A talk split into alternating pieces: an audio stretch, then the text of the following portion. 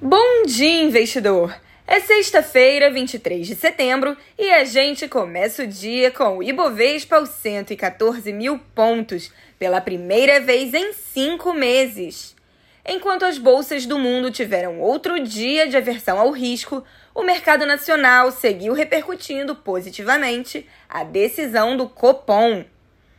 Nos destaques corporativos de hoje, a Fertilizantes Heringer convocou nova Assembleia Geral Especial para deliberar sobre uma nova avaliação da companhia no âmbito da oferta pública de aquisição de ações, promovida pela controladora indireta, a Eurochem. Também está prevista a deliberação sobre cancelamento de registro de companhia aberta como emissor de valores mobiliários na categoria A perante a Comissão de Valores Mobiliários e a saída do segmento especial de negociação da B3, chamado Novo Mercado. A construtora Cury fixou 30 de setembro como data para pagamento de 150 milhões de reais em dividendos, declarados na Assembleia Geral Ordinária de 29 de abril e ainda não pagos a Multiplan aprovou a distribuição de 100 milhões de reais em juros sobre capital próprio, equivalente a cerca de 14 centavos por ação. O pagamento acontece em 29 de setembro, com base na posição acionária do dia 27. A Lojas Renner aprovou a distribuição de 169,3 milhões de reais em juros sobre capital próprio, equivalente a cerca de 17 centavos por ação.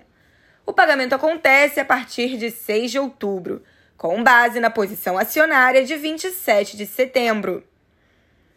No cenário internacional, as bolsas da Europa operam em baixa de mais de 1% na manhã de hoje, após uma rodada de indicadores econômicos fracos do continente alimentar temores de recessão investidores continuam digerindo as recentes altas de juros nos Estados Unidos e em várias partes da Europa.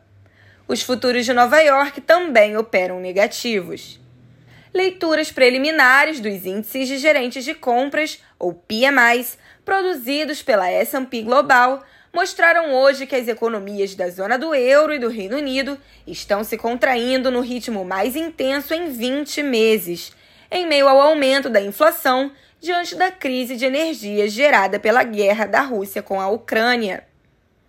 Na Alemanha, afetada mais intensamente pelos efeitos do conflito russo-ucraniano, a contração na atividade econômica é a mais severa em 28 meses. Os últimos números dos mais compostos, que englobam os setores industrial e de serviços, se juntam às recentes altas dos juros para reforçar preocupações com uma possível recessão da economia global. Na quarta-feira, o Federal Reserve elevou os juros e sinalizou mais aumentos, em nova tentativa de conter a inflação persistente nos Estados Unidos.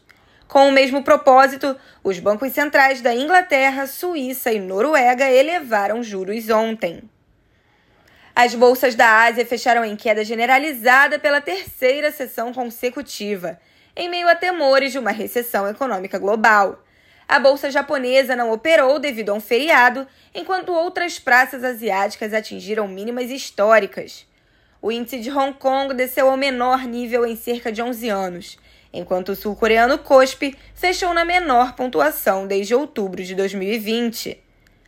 A agenda do dia traz fala do presidente do Federal Reserve, Jerome Powell, às três da tarde. Acontece também a divulgação das prévias dos PMIs dos Estados Unidos às 10h45 da manhã. Aqui no Brasil, a agenda é praticamente esvaziada. Dando uma olhada nas cotações, são 8 da manhã e as bolsas da Inglaterra, Alemanha e França caem em torno de 2%. Entre os futuros de Nova York, as quedas variam entre 1,20% e 1,70%, enquanto o índice VIX futuro, mais conhecido como índice do medo, avança 2,45%. Quanto às commodities, o petróleo Brent recua 3%, enquanto o WTI tem queda mais acentuada, de 3,4%. Nas commodities agrícolas, a soja recua 0,75%, o milho recua 1,35% e o trigo recua 1,62%. Referente aos criptoativos, o Bitcoin caiu 1%, enquanto o Ethereum tem queda marginal. Pessoal, eu fico por aqui. Mais notícias você confere às duas e meia da tarde no YouTube da BRA com o Minuto Trade News. Eu sou Isabela Jordão. Bom dia e bons negócios!